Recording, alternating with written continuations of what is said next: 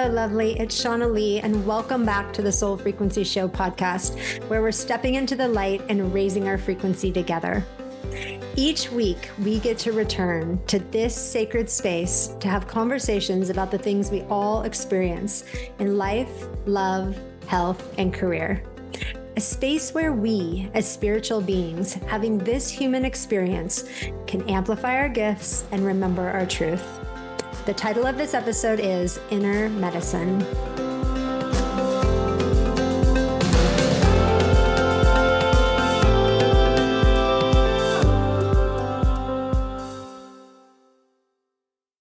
Ooh, I love a good conversation on inner medicine and mysteries of life and all of the things that our guest today brings to the table. This was a fun conversation. I'm excited to share it with you guys. Today with me is Kerri Hummingbird, medicine woman, mother, and mentor. She's the founder of Inner Medicine Training, a mystery school that shares potent ancient traditions from the Andes and Himalayas for owning your wisdom and living your purpose. She's the #1 international best-selling author of The Second Wave, Transcending the Human Drama, which is an international bestseller for over 177 weeks. And she's also the author of Love is Fierce, Healing the Mother Wound, which describes the most direct path to self-realization. As a healer and mentor, she catalyzes mind shifts that transform life challenges into gifts of wisdom. Her newest book to be released on Earth Day 2023 is Inner Medicine, which we talk about today, Becoming One with Mother Earth for the Survival of Humanity. With no further ado, please help me welcome Kerri to the show.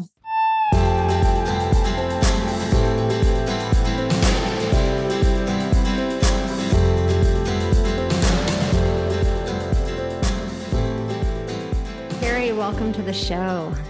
Oh, I'm so glad to be here with you. And I can't wait to see what conversation wants to unfold between us. Yeah, me too. So you have a new book out. Mm-hmm. We're super excited to talk about it. I think one of the things in our community that's so important is this journey into self. And you describe it so beautifully, kind of taking us through the directions and the medicine wheel and like your own life journey. And it's so funny because I've written a book. I've read, countless books of guests I've had on the show over the past, 5.5 years.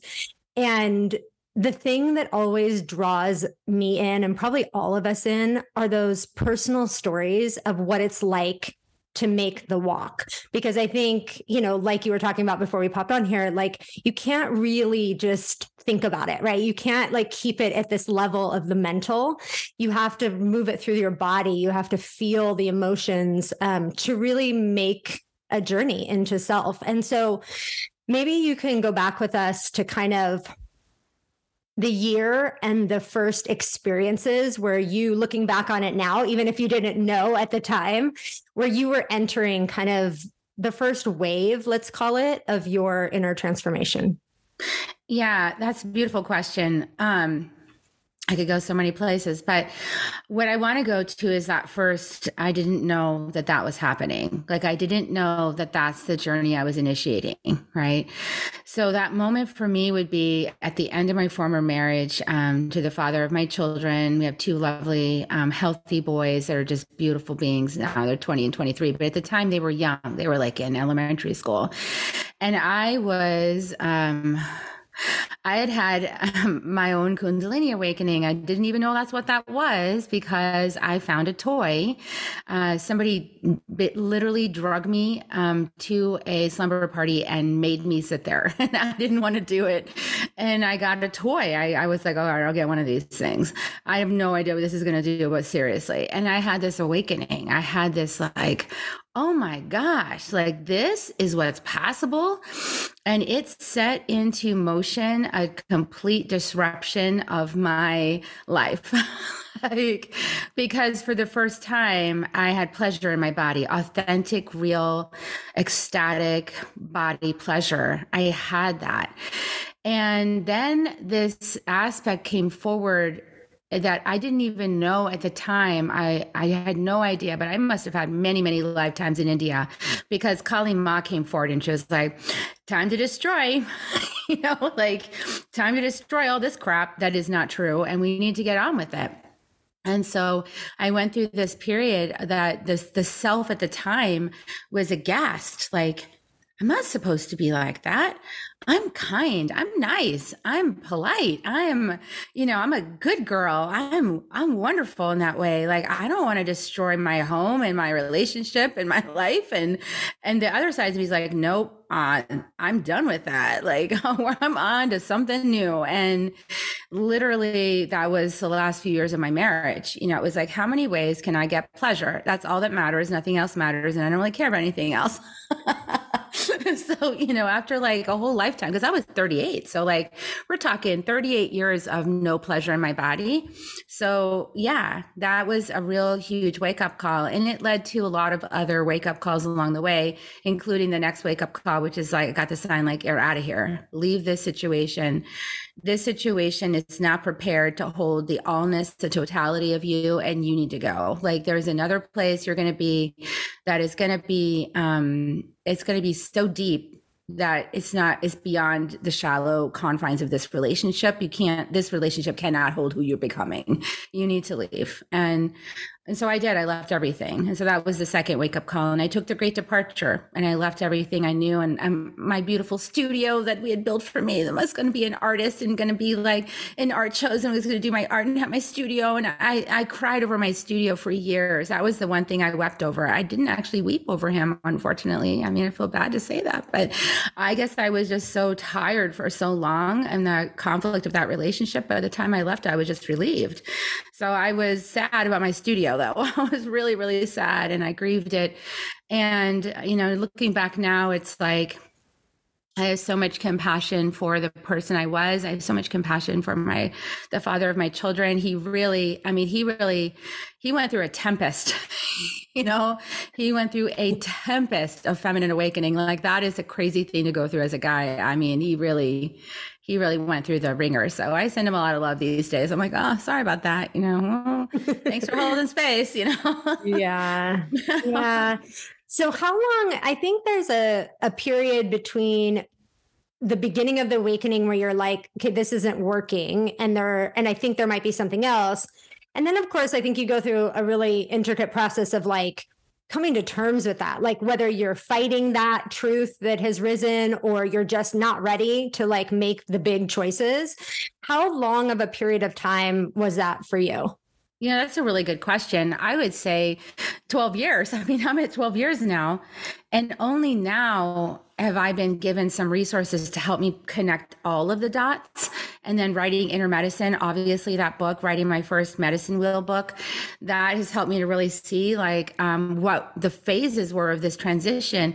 And I kept wanting to go back to being, you know, in the matrix of like, I'm a good person. This is what I was trained to think a good woman is. I'm a good woman. I'm a good person.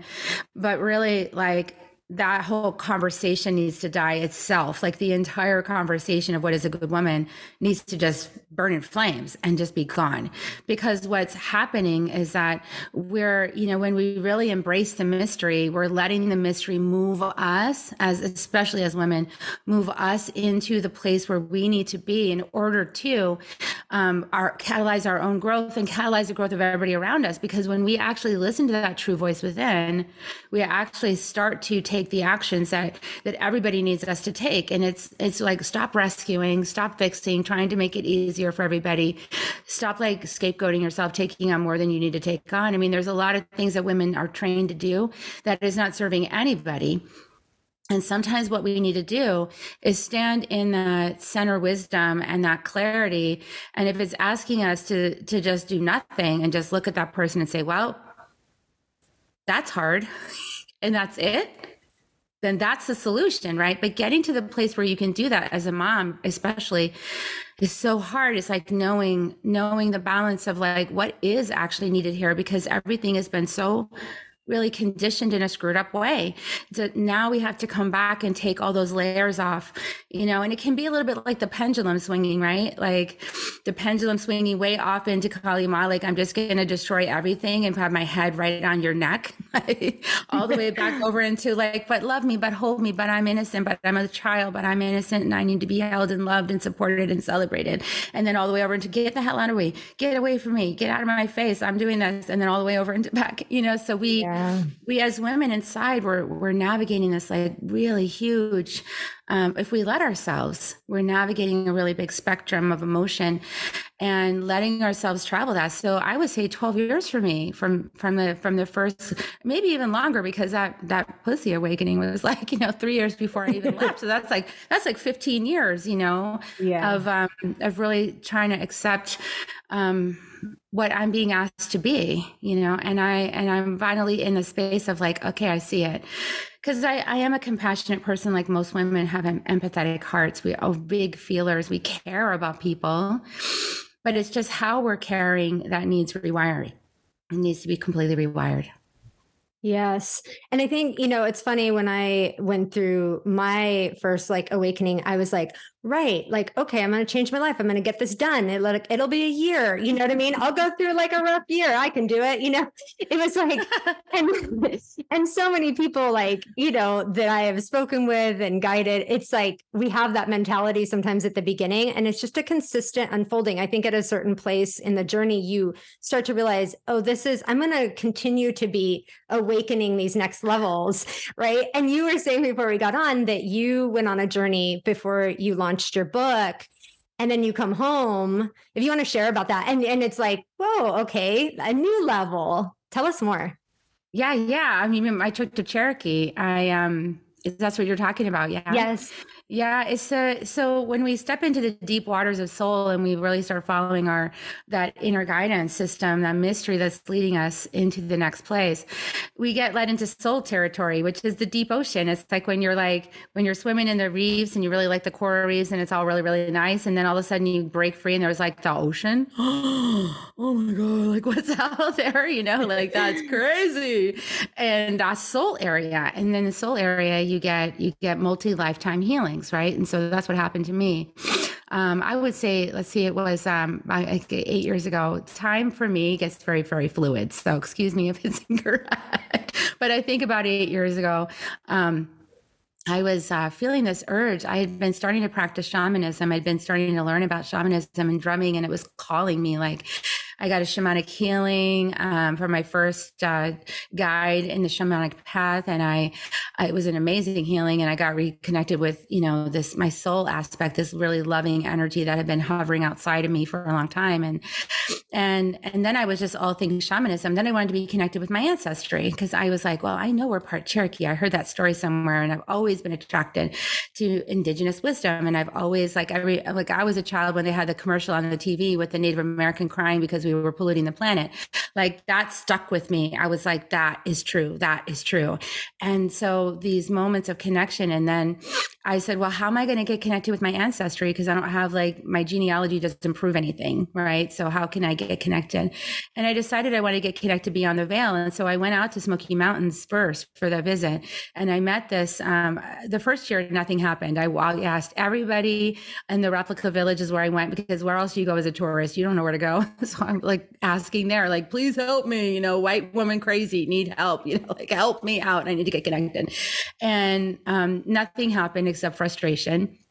And then, and I talk about that in Awakening to Me, the first book, but then I went back 2 years later with my sons, because I was on the way back from my grandmother dying, and I was like, let's stop here. I'm going to try again. And I went in, and this time they led me to somebody, and they said, okay, go talk to Bruce. You know, and he was there, and I said, I was sobbing and just a total hot mess. And I was like, I need help. I need to get connected. And he connected me.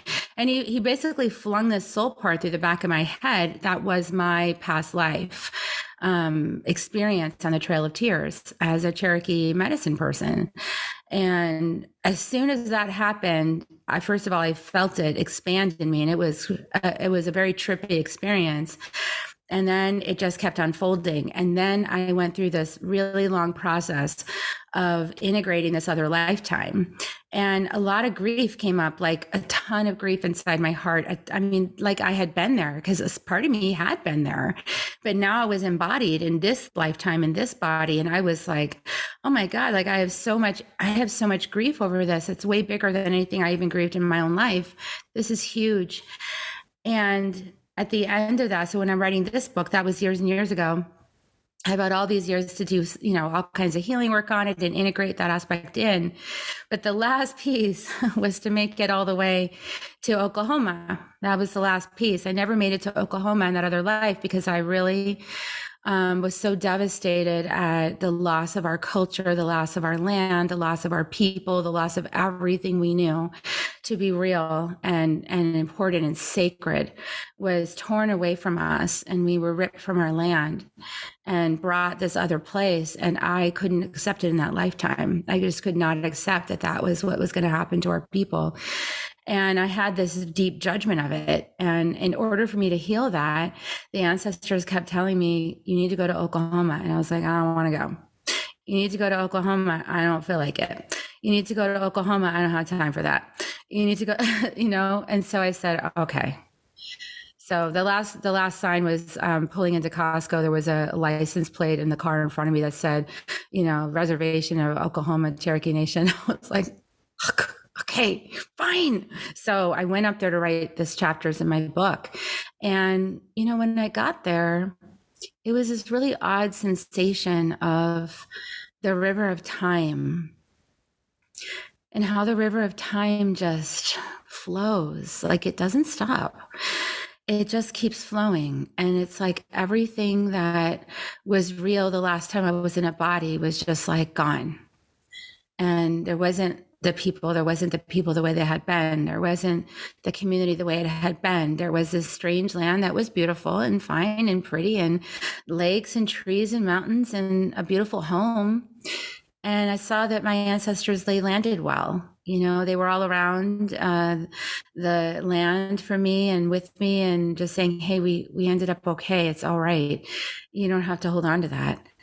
And that was really big. It was a big pivot. And I was really glad I finally said yes and went up there. But that's, you know, that's like spirit's always guiding us to let go of the deeply held wounds that even across lifetimes we can carry forward. And we need to, at this time on the planet, it's our opportunity. We don't have to do anything, but it is our opportunity to reconcile those things right here, right now, and to heal them. So I feel a lot better since I did that. I feel more integrated. I feel more embodied. I feel more at peace. And, you know, we're heading into potentially another time on the planet and where we could have another kind of loss like that, a really devastating loss on like a bigger even scale than the Trail of Tears, if we don't wake up. You know, if we don't really wake up right here, right now, and come alive and forgive and come into harmony with nature and ourselves and start making different decisions. So let's talk about that. Like, what do you feel in your heart is going on the planet? I don't think there's anybody, like even people that are unaware or haven't gone on any inner journey, I feel like are realizing that this feels like a bit of a different time. You know, if you look at your life, let's say 15 years ago, 20 years ago, like it just felt more like, okay, this is life. This is the reality. You know what I mean? Go to work, do whatever, you know, whatever your daily tasks are. And even for people that don't have words for it, I feel like this time has presented a lot of opportunities, right? In the form of difficult things that happen in people's lives to wake them up and shake them up. Like, what is your perspective on this time? Yeah. So my perspective is that we're getting rousted from our dreamy state, you know, and our co-illusion on what life is like and what it's about, especially the Western world. I would say this is familiar territory for indigenous people. I think it's really the Western world that's getting a huge wake up call because we are so out of right relationship with the environment and other people and the plants and the animals and all of our relations. We're completely out of harmony with that. And those of us who have been on the spiritual path, our goal is really of that path is to get reintegrated, right? It's like become part of that mycelium network again, become connected again, get the messages again, and then get in your body. Well, and getting in your body is feeling it, right? And the culture overall doesn't want to feel anything. So because of these events that are waking us up, everybody is feeling stuff. Everybody is pressurized. Everybody, there's tension. Everyone's being squeezed, you know, that pimple is being squeezed. It's like, come on, like we need to get this stuff up. You know, it's not healthy for us or the earth. And, you know, the methods that have been used to sort of ignore or bypass this work are not working so well anymore, right? And people are like, wow, like I'm taking these pills and my alcohol and all of this is not working.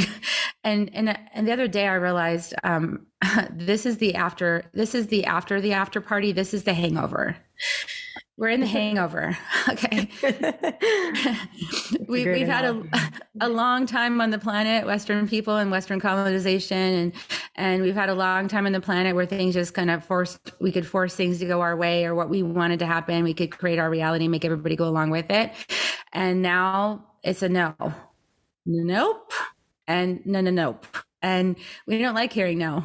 And so when we hear no, it's like, you know, it's like, what are you saying? You can't say that to me. And, you know, especially for people that are of, you know, sort of lighter skin, this is a hard time on the planet because people who are of color are speaking up as they should. They're speaking up, they're using their voices, they're expressing their anger. That's exactly right. And a lot of this ancestral karma that has been sort of like hidden under the smear of freedom is like being brought to the surface. Like, no, that's not true. Actually, that was a lie. Everybody was gaslit, you know, and they're saying, hey, we always knew that everybody was being gaslit. You guys are the latest to the party. So we're waking up to this like epic gaslighting, you know, through the church system, through the educational system, through like every system, just pick a system. It's all been created to keep us pretty, pleasing, and polite, especially as white women. And we need to stop that. You know, that is the indigenous women often say, like, why don't your women tell them to stop? Like, that's enough. Because in indigenous cultures, the women, that's their job. They say, that's enough. That's enough. We've had enough now. Like, that's enough buildings. Thank you for building them. That's enough. You know, that's enough. Taking all the fish out of the ocean, let it replenish. That's enough. It's the women who say that's enough. And if we don't do that, then the westward expansion keeps westward expansioning. And now it's trying to westward expansion like to other planets. You know, it's like we've had movies about this. I remember I saw a movie a long time ago that was about this, where like the trash on Earth was so filled up that they finally went into this, you know, they went into this spaceship, and then that thing got filled up with trash, and then they didn't have anywhere else to live. Right. It's trying to teach that lesson. And we're in that moment. So yeah, we have to wake up. This is everybody's getting the wake up call. And 3 years of not being able to do life as normal, that was supposed to get us into a new track of like a different way of thinking and feeling. And I see that for some people it has worked. And for other people, they're still trying to bring it back to normal. They want to go back to the party. It's like, I don't like the hangover part. I don't want to feel this part. I don't like responsibility. I don't want to do that. I don't want to clean up my act. I don't want to know what I did. Give me another pill. It's like the Matrix movie where the guy's like, just put me back in the Matrix. I don't want to know anything. That's a lot of people are in that moment right now. Like, just put me back in the Matrix, give me a pill, give me anything so I don't have to know about this. And then, you know, if we keep going that way, there's going to be another correction. And we all know that. Those of us that are tapped in go, please, not another correction. You know, can we just learn and move forward? So we don't all have to go through that, you know, so can we just stop going back to the bar and drinking after you already are hungover? Yeah, totally. And, you know, it's funny. It's making me think of a story you tell in the book. And you were talking about this before about women just being pleasing and, you know, supposed to show up a certain way. And you talk about, I think when your kids were teenagers and, you know, very into playing their games and you were going to go to a spiritual retreat or some, you know, event And you talk about that, you know, you would probably be judged because this is a weekend they're with you and not with their dad. And you're going to choose to go on this journey and let them, you know what I mean, stay home and play video games and be teenagers. And that, you know, spurred a feeling in you, like you were aware, okay, I'm doing something that's probably not the archetype of what the mom, the woman should be doing. And then feeling the societal feelings, like even if you are aware enough to say, I'm not going to attach to this, you're aware that like, this is what society, or you perceive society as saying women should do. Like we should give up ourselves, right? And our own journeys and our own paths to make other people happy, or what we perceive is going to make other people happy, which is sometimes just a lie in and of itself. And like, when I read that, I was thinking about, you know, we talk about the need for people to wake up, and what are the things that inhibit that? Is this conditioning, programming, which you talk about throughout the book? And like, what does it take to make choices like you did that day that are in right alignment with yourself in the face of other people's judgment of those choices? And really, I think that's so much about what the awakening is about, is being able to make choices that go against that conditioning and programming. Yeah, I love that you brought that up. That is really true. You know, I think at the end of the day, it's a decision that it's okay. You feel okay with yourself if other people think you're wrong. You know, I had 20 years of living with somebody who had to be right all the time. And, you know, like I always ended up wrong. Right. So I knew that he was going to make me wrong for it. If he found out about it, that he would make me wrong for going to take care of myself instead of being there for the kids. He would make me wrong for that. And so then I had to ask myself, what's more important? Is it more important for me to try to conform to somebody else's idea of what's right? Or should I follow that inner voice that's inside my heart that says, this is the longer win? Like, and I had that message over and over again, because every time I would study with this particular teacher in this women's group, I would come back more empowered, more loving, more kind, more gentle, like more with more capacity to be present, more capacity to be present with my kids, with what they were going through, more capacity to be okay if they didn't follow all the rules, you know, because if you follow all the rules, you expect your kids to follow all the rules. It becomes this cage. It's like this cage that our whole society is based on this cage, by the way. The police system that, you know, if you drive 1 mile an hour over the speed limit, they're right there to catch you in it. You know, it's like if you have your HOA and your grass goes 1 inch taller than it's supposed to, or you have a little pile of leaves somewhere on your concrete and your concrete's not completely just concrete and clean. It's like, oh my God, your concrete is not clean. It's like, oh my gosh, like if you're 1 minute back late from work, your boss is looking at you askance. All of these tight rules, right? This is why people are going insane right now, because not only do we have all these tight rules, we don't have any anger intelligence. We have zero anger intelligence in our culture. So anger is just not allowed. Like that's not allowed in this space. If you're going to be angry, you're going to be outcast. If you're going to be angry, you're going to be ostracized. If you're going to be angry, you're going to be judged and blamed and shamed as the perpetrator. And I'm not doing that. And so then everybody's trying not to have anger, but guess what? Anger is part of the human condition. And so you're going to feel it, you know, and we have zero anger intelligence. So anger is actually a beautiful sign that, you know, that you're in a cage and you don't want to be in that cage and you're tired of being in that cage and you need to set yourself free. So yeah, these are all the things. Like I had to be the demonstration to my kids of like, I'm not going to cage you. I'm not going to put one more cage on you. That, you know, society is already putting plenty of cages on you. Your dad's putting lots of cages on you. I don't need to put a cage on you. What do you want to do with your Saturday? You want to play games? Okay. This is your one place, literally, for my kids. It was literally the only place that they could do what they wanted. The only place in the universe that my kids could just do what they wanted was my house. And that was on Saturday morning or Saturday afternoon. And that was it. The rest of the time, they had to follow the rules of this entire system. That's a lot of pressure on kids to have no downtime. I mean, our grandparents used to wander around all day long with nothing to do.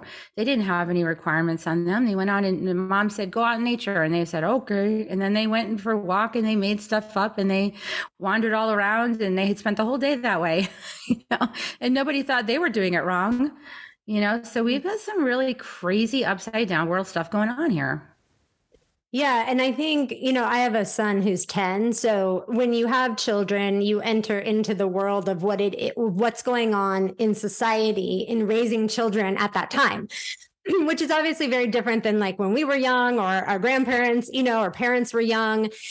And when I entered that world, I was like, my mind was blown at, because all I had to relate to before that, and I was an older mom. So I had a lot of years where I was out from being a child myself, and then a lot of years of being an adult before I was a mom. But it was so different than like my memories of childhood. And for the reasons that you're talking about, like this need to fill every moment. Like it just felt overwhelming for me. And then I'm imagining like my son and I'm like, I'm not doing this. Like I'm not subscribing to any of this because it feels overwhelming for me and I'm an adult. And like, what about him? And when we program children into that at such a young age before they can have choice in that, like, you know, I think there are some real consequences to that, like as they get older. And I can't tell you how many times I was like mouth wide open at some of the things that I witnessed when I entered this world. And I remember laughing, thinking like, I've been out there living life and I have no idea about, you know, you don't think about people raising kids unless you're around that or you're in that experience. Like you're just out doing your life, right? And so when I entered it, it just felt like I stepped into like the Twilight Zone. I was just like, wait, they're doing this? And like, what is this? And like, I'm so, and just witnessing how many people were like, so fine with it, right? Like, are so integrated into that. And like my husband and I mean, I think we were just constantly being looked at like, what are they doing? Like, because we didn't play the game at all. Well, there's a lot of judgment for moms. And I would say, and I talked about this a lot in my second book, I've had so many books, the last book before this one, the Love is Fierce, Healing the Mother Wound, because there's a lot of expectations on moms, especially. And there's a groupthink around what's the right way to do it. And if you start doing it a different way, they're all kind of looking at you, gossiping about it, or silently gossiping about you in their minds. And then they're watching to see like, are your kids like, are they happy and perfect with little smiles on their faces all the time? Because that's the proof that you're doing a good job as a mom. Meanwhile, those of us who've been on the medicine path, we kind of know that sometimes you get that situation where kids are really productive. You know, I have a son that's like that. He's very, very productive. And then other times you get the situation where you inherit the medicine person as your son. And that person has a really different life journey. That person's here to debunk everything that everybody else thinks. That person's comes in to do it all different and opposite. That person's life looks like a mess to the people that are conforming. It looks like a hot mess. And they're like, oh my gosh, what's the matter with this person? Let's go get them a prescription and a you know, a label so we can know what to call them because they're clearly something other than what we are. And that's where, like, if you have one of those, anybody listening to your audience probably does, right? Because you're into medicine, right? You're into like the awakening process.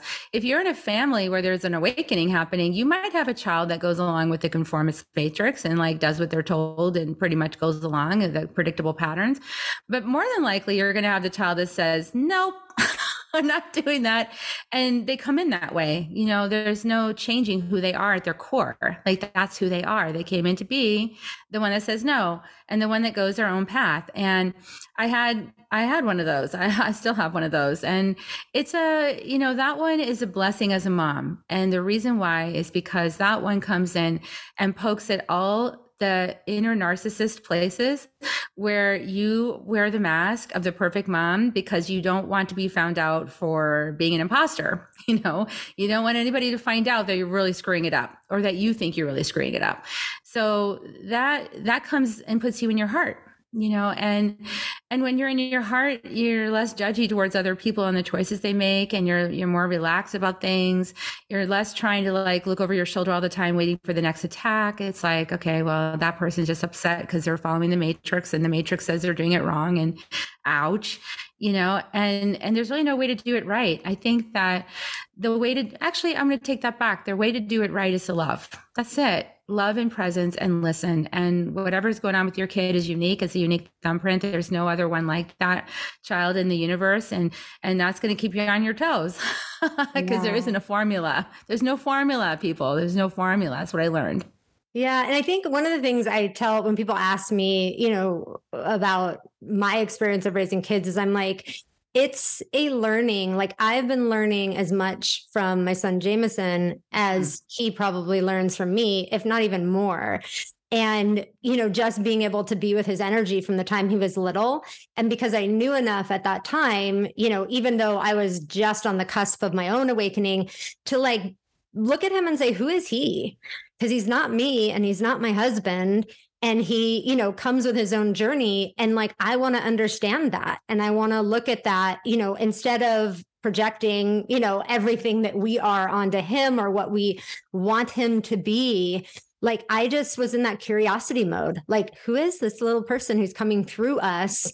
Not really even to us, but through this experience, you know, of being our child. And what's he here for? And how can we help, you know, just kind of be on that journey with him and not like at a very deep level. I don't know if it was him imparting that in me when I was pregnant, but like, I really felt that, you know, around the time that he was born. And that's really been, you know, and I think, and for you, like, I don't have two children, but like when you have multiple children, like they come on these very different paths and have very different personalities, and to be able to like see them each, you know, for who they are and to honor them. I mean, that's awesome. Yeah, it definitely challenged my Virgo mind. In my astrology, I have a Virgo mind. My Virgo mind is like, I know how this is supposed to work. Wait a second. Let me put this in a bucket. I can figure this system out. There's a system here. Let me just figure out what the system is. And then one or the both of them would just trash my system and go, no, there's no system. Stop. And I'm like, oh my gosh. And then I have deep Scorpio moon. So then I'm like, I'm all in my emotions about it. And I'm like, oh my gosh, these kids. So yeah, these kids are amazing. They teach us so much. And yeah, I think that the mystery is coming back. That's the other thing I want to say is that for so long, the feminine has been trapped by having to conform to patriarchal expectations, right? And to be pretty, pleasing, and nice. And if you're not pretty, pleasing, polite, nice, then you rock the boat. But what if, just what if, the wild feminine's ways is actually catalyzing in such a way that it opens up the path of the child much sooner to their soul essence. And then the soul can come in sooner in life and live that sovereign life sooner. What if? And it's not to say that could happen to every child, but with some children, especially if you're one of these awakened parents, that's probably happening, right? Like they know something different. And it's going to provoke all the places where we thought it should be a certain way. I also talk in the book about the video games, like in case people are wondering if I'm just cool with video games.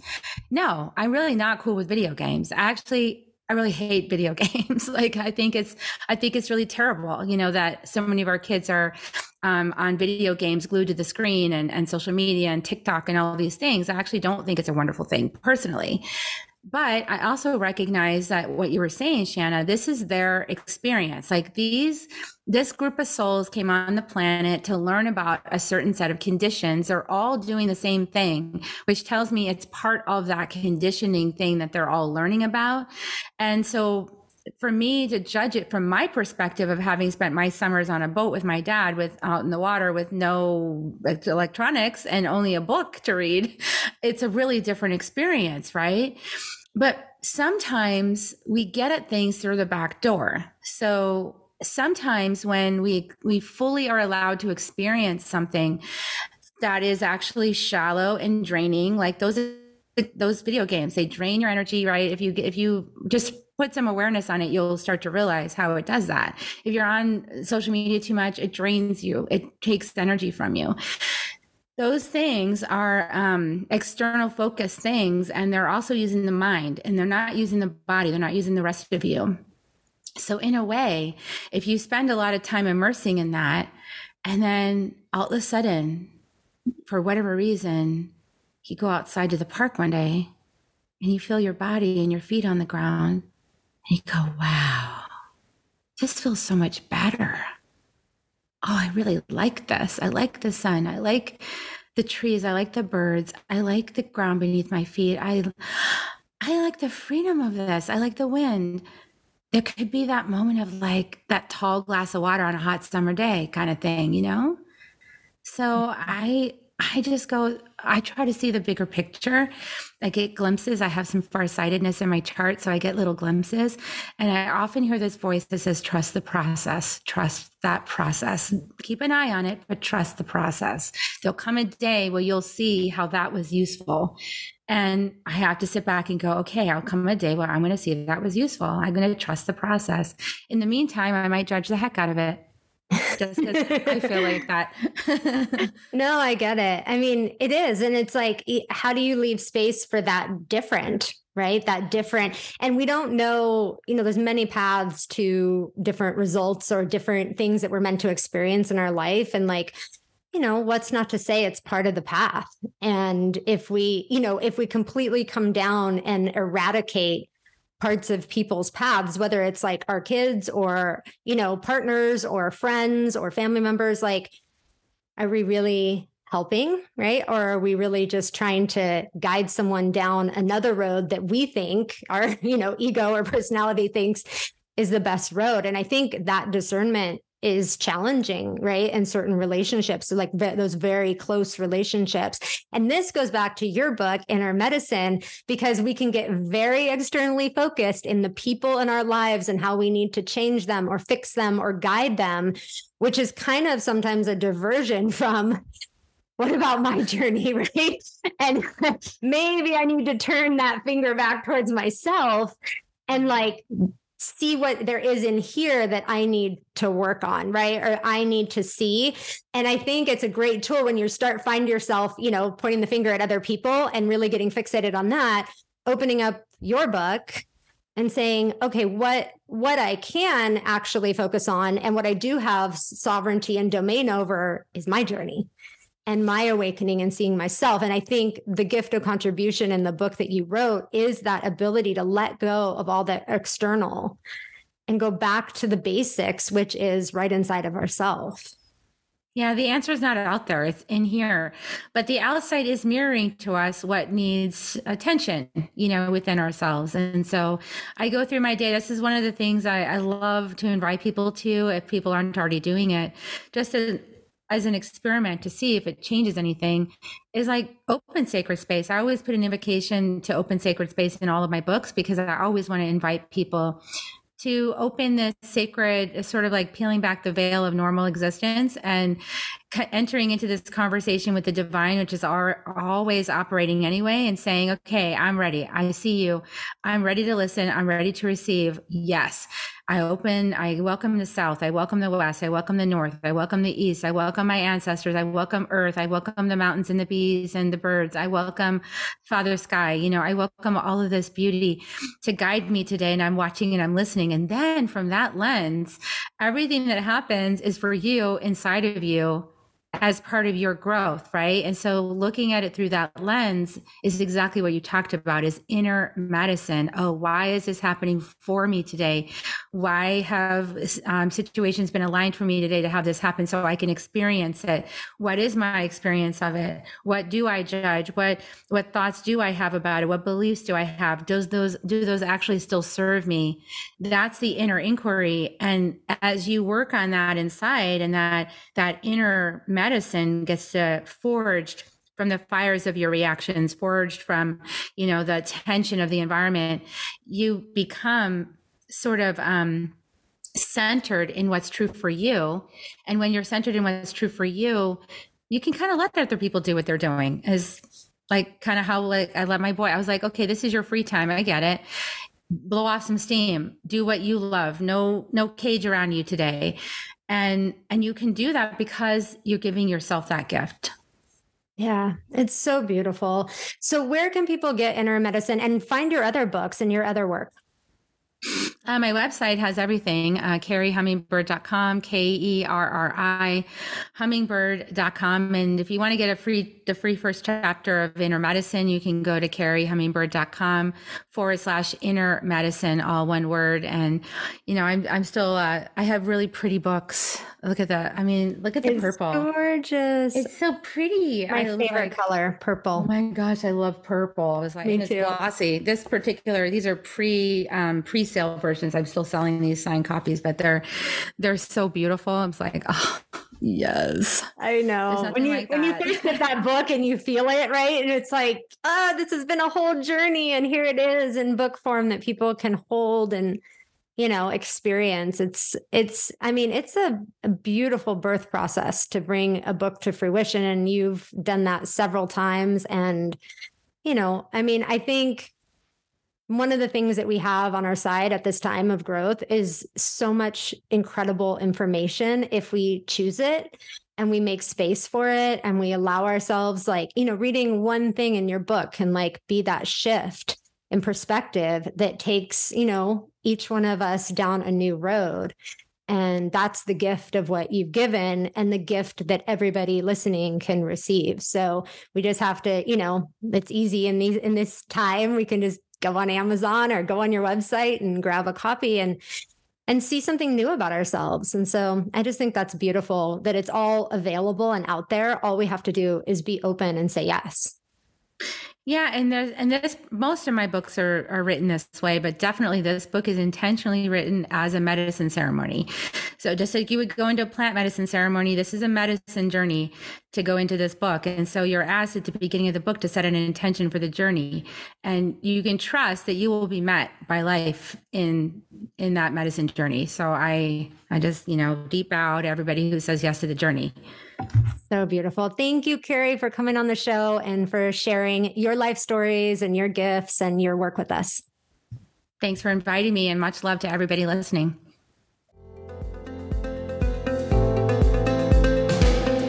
Hey, lovely. This is Shauna Lee. I hope you enjoyed this episode of the Soul Frequency Show. If you got even one piece of valuable information, head over to Apple Podcasts and share a review with your takeaways. And follow us, because we got lots more goodness to come. We are spreading the love far and wide. And you know where to find me over at IG at The Soul Frequency. Until the next time, love. Here's to positive vibes and powerful awakenings.